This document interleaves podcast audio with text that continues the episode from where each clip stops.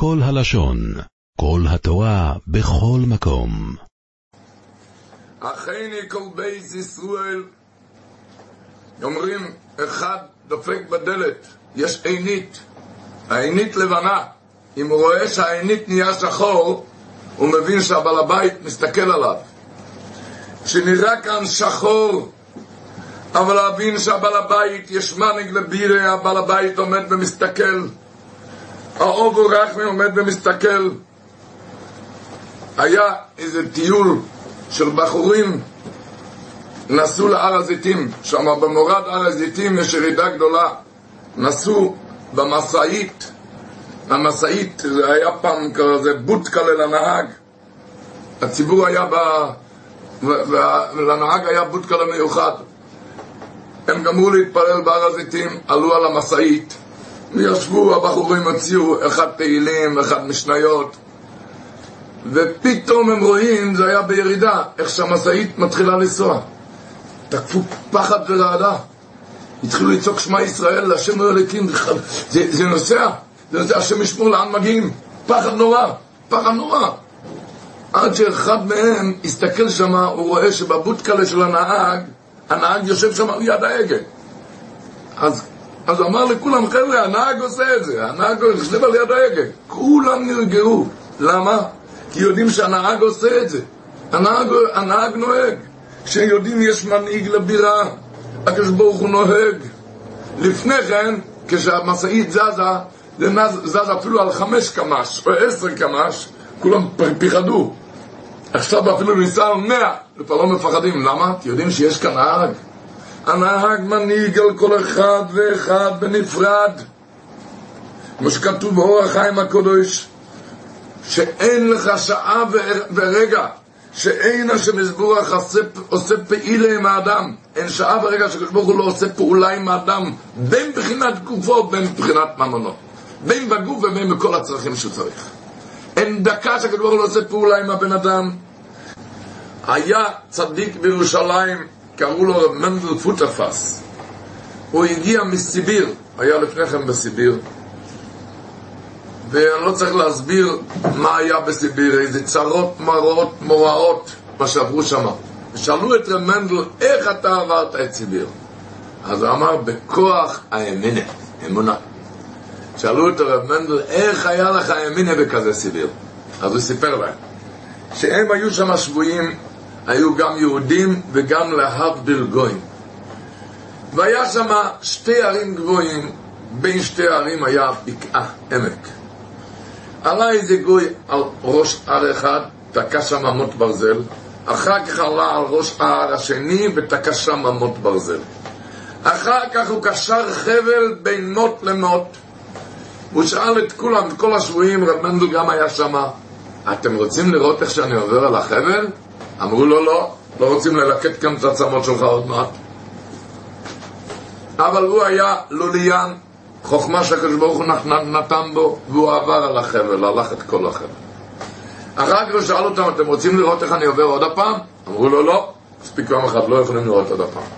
אבל הוא חזר את אותו דרך עוד הפעם, ואחר כך הוא שאל את כולם, חבר'ה, אתם מאמינים שאני יכול ללכת פעם שלישית? הם אמרו, אנחנו לא צריכים להאמין, ראינו, אנחנו רואים. אתם מאמינים שאני יכול ללכת פעם שלישית? אמרו, כן. אתם מאמינים שאני יכול ללכת גם עם עגלה על החבל? אמרו לו, כן, העגלה זה לא הבעיה. מי שיכול ללכת על כזה חבל יכול גם עם עגלה. אנחנו בכלל לא מבינים איך הולכים על כזה חבל. אבל מי שיכול ללכת על כזה חבל יכול ללכת גם עם עגלה. אז הוא שאל אותם, אולי אחד מכם מוכן להתיישב בתוך העגלה? אמרו לו, לא, הרי שלא. אז הוא סיפר שהייתה איזה מידע לנערו שהתיישבה בתוך העגלה, והוא העביר אותה הגוי. אז הם כולם רצו למידלה, לילדה, ושאלו אותה, את לא פיחדת? לא. איך לא פיחדת? אז היא אמרה, הלוליין הזה זה אבא שלי, זה אבא שלי. אמר רב מנדל שאז למדתי שכשיודעים שהאבא הגדול מחזיק את העגלה לא מפחדים משום דבר. זה האבא הגדול מחזיק את העגלה, וכל חבר שהוא שנראה לך פחד, אבל תדע שהאבא מחזיק את העגלה, אוי צדבוי. כשנראה ככה שחור על הדעת, אנחנו אומרים בתפילה, הלליס השם מן אורץ, תנינים בכל תורמוס, אין שיבור עוד, שלג וקיטור, רוח סעורו, אוי סודבורוי. המילה אוי סודבורוי אומרים רק על ריח סעור. למה לא אומרים בשאר הדברים, רק ברוח סערה אומרים אוי סודבורוי?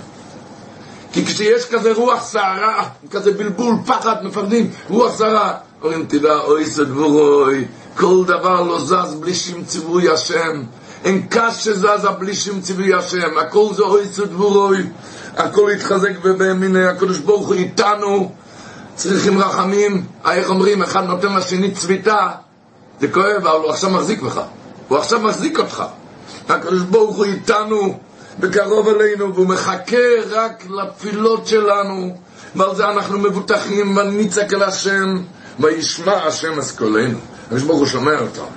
היה בימי הכתב סופר, הוא מילא את מקום אביו בפרשבורג, האבא שלו היה חסם סופר.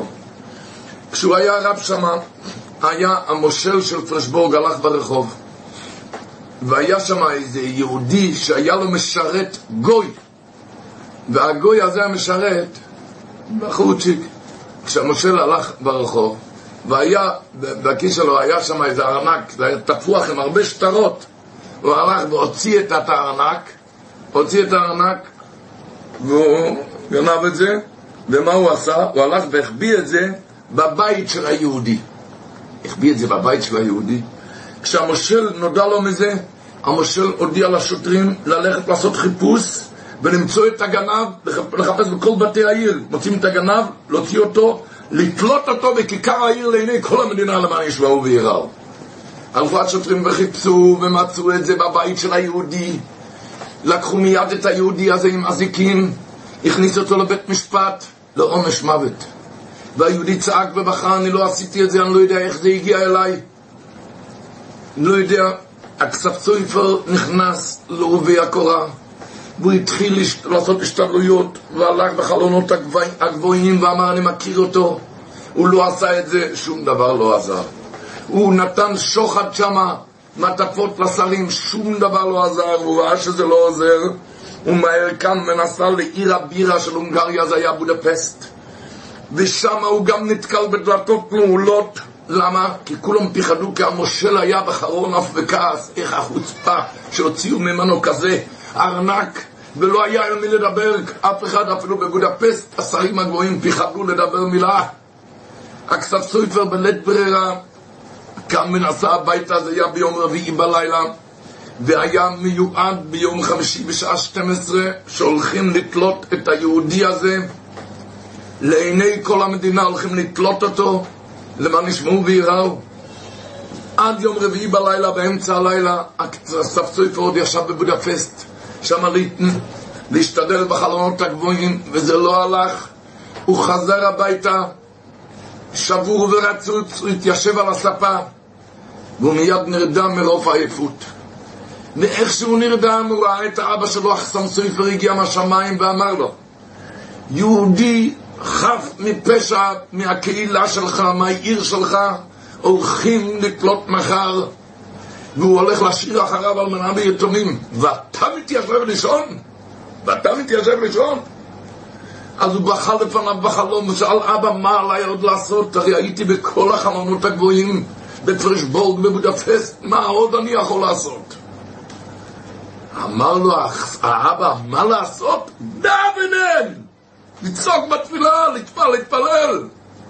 מיד זה היה בשתיים בלילה, הכתב סופר העיר את כל העיר, הוא שלח את המשמשים להעיר אנשים, נשים וטף, כולם ניכנס לבית כנסת. כולם נכנסו לבית כנסת בשתיים וחצי בלילה בפחד שיודעים שהולכים לתלות מחר יהודי.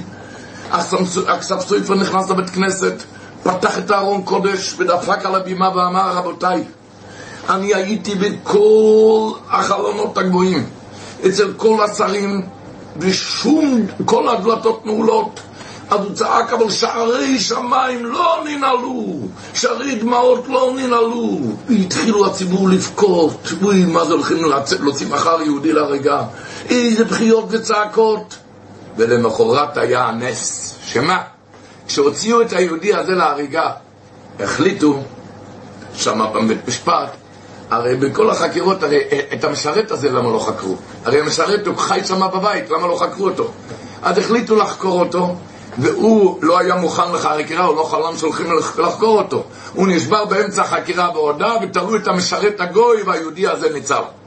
וככה יהיה אצל כל העם היהודי בעזרת השם, על ידי ונצעק אל השם וישמע השם את קולנו, אנחנו מבוטחים. אומר החפץ חיים, תפילה כתוב, יש תפילה שעוזרת אחרי כמה ימים, יש תפילה אחרי כמה שנים, אבל שיהודי צועק בקול גדול, על זה כתוב ונצעק אל השם וישמע את השם את קולנו, תקת מיד הקדוש ברוך הוא יעזור משברך אברום אביסיין אברום מצב יעקב, יבורך את כל אחינו בית ישראל הנסורים מבצורת בשריו, והם דם בין ביום ובין ביבושה, וכמרחם עליהם יציאי מצור לרבוכו, מאפילו להוירו, אם ישיב את הגאילו, אשתו בעגולו בזמן קורי ונועים הרומאים.